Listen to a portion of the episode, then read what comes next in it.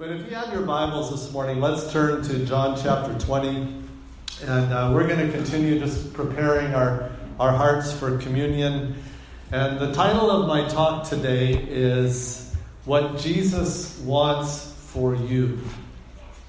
What Jesus Wants for You. And someone shared this morning as they were coming in, they said, uh, Dave, we, I really appreciated what you had to say last Sunday about Thomas. And Thomas as we know in the Bible, was, was a character, one of Jesus' disciples who was known for, like history hasn't been kind to Thomas. He, he was, he's been kind of labeled all down through history as doubting Thomas. But one of the things that we learned last week was that Thomas actually, he, he was a guy who had a lot of great qualities and he was curious. He, he asked great questions. He, in reality, he was actually honest with his doubts.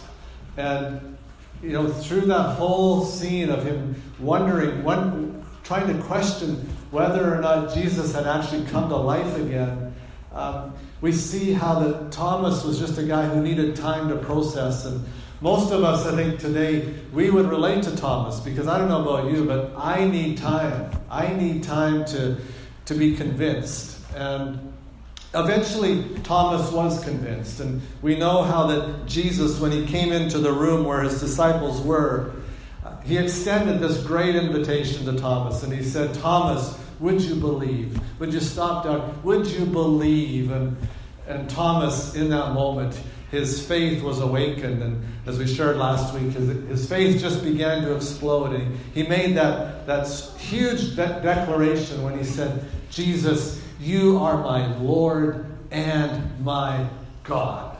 And uh, we'll, we'll come back to that a little bit later. But I want to just say this morning that Jesus is extending that same great invitation to us again today. And he's some, he has some things that he wants for us today. And so, with your Bibles, John chapter 20, we're only going to look at a couple of verses this morning as we continuing in our, our series, our final days series that Pastor Joseph started a number of weeks ago. Starting at verse 30. This is what it says. And I think it's on our screen as well. In fact, how about we read it together? Can we do that? Let's, let's go together. Go. Jesus performed many other signs in the presence of his disciples, which are not recorded in this book. But these are written that you may believe that Jesus is the Messiah, the Son of God, and that by believing you may have life in his name. And we'll come back to this here as we go through this this morning. The first thing that Jesus wants for you and I, and as we are preparing our hearts for communion, we'll come we'll, we'll see how this unfolds. Jesus, like Thomas, wants you and I to believe. That, that word believe actually speaks of more than just believing with our heads. It, it talks about, it means to have trust, to put our confidence in. And we see that, that as John is writing this gospel, he is recording various signs that Jesus did. Signs that, that Jesus did to actually help his disciples to believe. And now these signs have been written down in our Bibles that we have, the Word of God, that are intended there to help convince us that Jesus is who He said He was. Let me just say, just give you a little bit of a thought here on the purpose of signs. Signs actually are signs are intended to point us to something. Signs are are, intent us, are, are intended to point us to what is real. Um, I, I, I, noticed this again this morning when I was driving into Parksville that from Nanoose Bay that uh, I, you know, Parksville has, I would say, probably the most beautiful sign on all of Vancouver Island. It says, how many have seen it? It says, Welcome to Parksville. And then at the bottom it says, Live, work, and play. Some of you like to play more than others, but, uh, but to me, it's one of the most beautiful signs on all of the island. And, and I was just thinking about this. I, I, was, I was trying to imagine somebody driving out from, say, uh, let's say Ontario, and they've never been here before, but they've heard about Parksville. And they're driving down the highway and they come to that beautiful sign. And they've got their tent in the back of their car and they, they said, Oh, we've arrived at Parksville. And so they stop the car and they get out, put up their tent, they, they get underneath the sign, put up their tent, set up their picnic table, pull out their, their food, put up an umbrella, and say, We have arrived in Parksville. If you were driving by, you'd say, What are those people doing? And then you and ask, you and ask them, Well, we've arrived in Parksville. Isn't this an awesome place? And you say, No, no, that's just a sign. In fact, when I was driving in this morning a little further, I noticed it said five kilometers yet to go.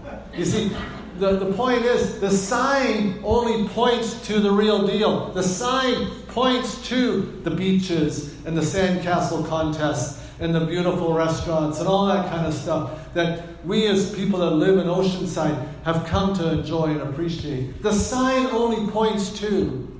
And the signs that, that uh, Jesus, that were performed by Jesus, only were pointing to the reality of who he is and was and still is today. I had, some of you know the story that, that I experienced just recently, and the encounter that, that I had with a couple of elk on our highway just north of uh, Parksville here. It was like literally three weeks ago. I was driving on a Tuesday morning heading for our staff meeting here at Oceanside and for years, I've driven that highway back and forth, back and forth. And I have, there's, there's these signs that say, watch for elk. How many have ever seen those signs? It says, watch for elk. How many have ever seen one in that little stretch of highway? Uh, just like me. I had, I had never seen one in 24 years. And I, I thought, I don't know if there's any elk out there. I don't know. well, on that particular morning, I saw these two beautiful elk up on the bank. And I don't know if my car spooked them or what, but all of a sudden they literally turned on a dime and they literally bolted across the highway. I was doing 110 and uh, speed control, the whole works. And all of a sudden these elk came and I hit the brakes as hard as I could. And my car went sliding down the highway. And, and one of the elk caught my front end and the other elk caught my back end. And I got, I got a two for one in one shot. And uh, I mean, I could get a I could get a hunting license and never see one forever. You know what? But two, and they literally totaled off my car. Thankfully, I'm alive to tell the story. But uh, my point is this morning, I went from, you know, like I don't know about this, to suddenly being a believer that there are elk in them there hills. and you know what? And not only did I believe with my head, but I believed with my heart because my heart was pounding. you can imagine. And, uh, but you know, my point is this morning Jesus, these signs that Jesus gave, these signs that are recorded, signs like where Jesus, where the Bible talks about uh, water being turned into wine, um, things like Lazarus being raised to death from the dead, Jesus uh, feeding the 5,000, all of these signs, John was very careful to select and he recorded them in this book. Not all the signs are recorded, but certain ones were selected to help us to believe. And not only just with our, our heads, but also with our heart. And, and I want to just say this morning that that is one of the things that that Jesus is wanting to help us with this morning. He's wanting to help us move from just head knowledge to where we actually believe with our hearts. In fact, Romans chapter 10 and verse 9 says, If we confess with our mouth that Jesus is Lord and believe in our heart that God raised him from the dead, you will be saved. And, and so I, and I know many of you have come to that place. And I, my encouragement to you this morning is if you're here today and you've never trusted Jesus with your life, today could be your day. Today is your opportunity to begin to believe with your heart in Jesus. The second thing that Jesus wants for you and I this morning, he wants us to have life. And notice what it says again in verse 31. It says that these signs that have, that have been written are for you that by believing you may have life in his name. I don't know if you knew this or not, but 38 times in the Gospel of John, 38 times references are made about the real life that Jesus has to offer to us. And what kind of life are we talking about? We're talking about things like abundant life. John 10:10, 10, 10, Jesus said, "I've come that you might have life and that you might have it more what? Abundantly." In other words, life with meaning and purpose. There is no greater life. There is no greater life. There's no nothing that's going to give you more meaning and purpose and fullness than the abundant life that Jesus offers to us. We're talking about life that satisfies, satisfying life. We're talking about eternal life. And I love what John said in chapter 6. He said, he said, this is what Jesus said. Jesus said, I am the bread of life.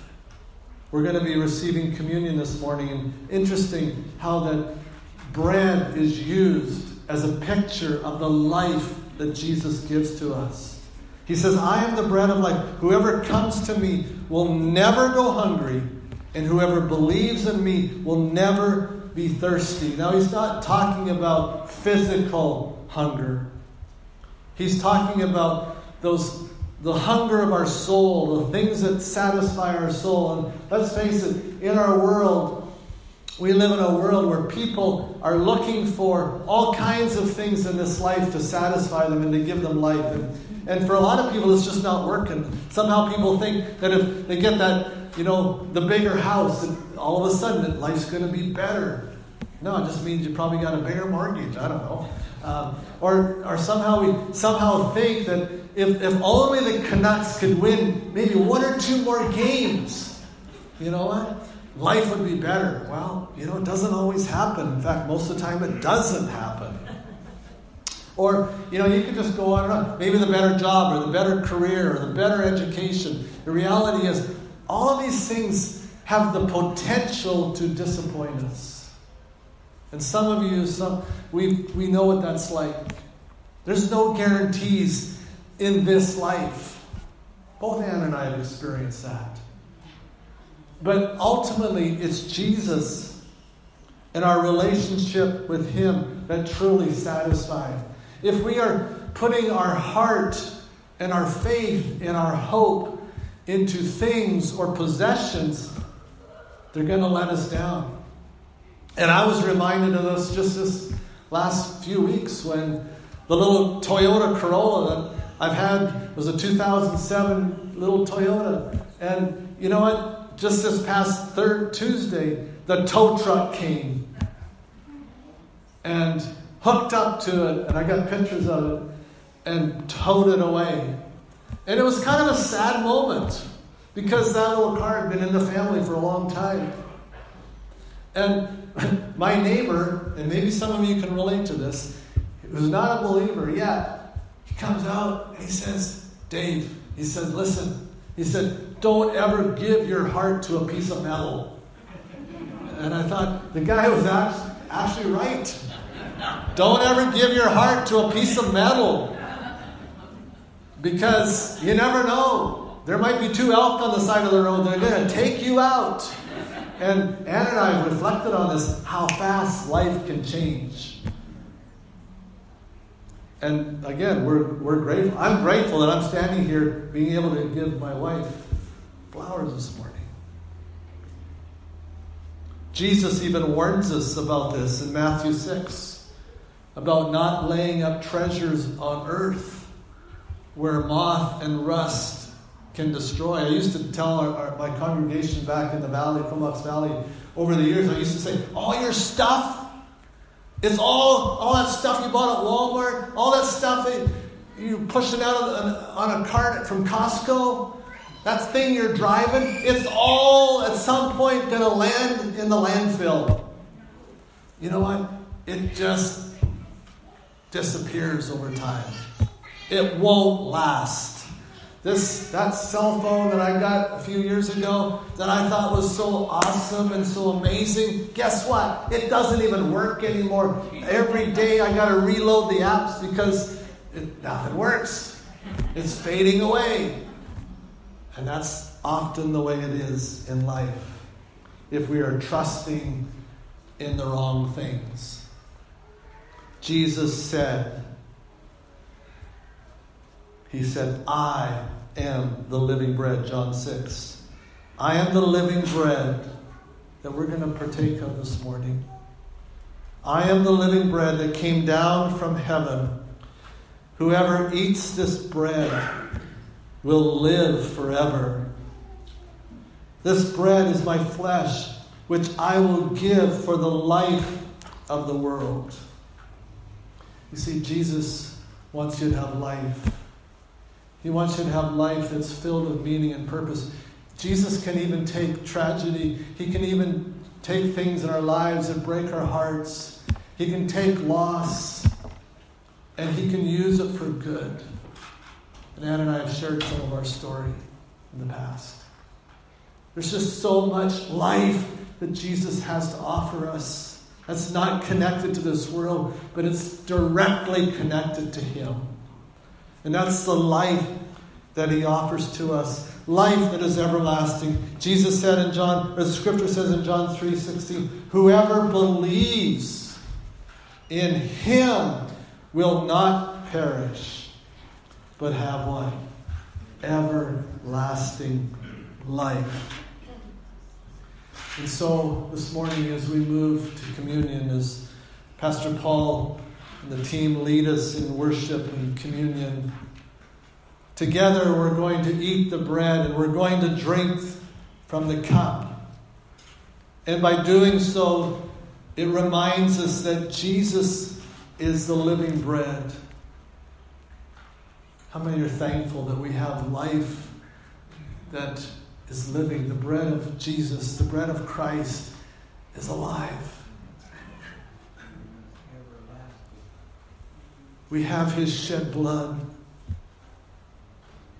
Because Jesus so willingly surrendered, laid down his life for us, it's given us this privilege, this joy, this hope that we now can have life. And in a lot of ways, you know, I've been, I've been receiving communion for 67 years now.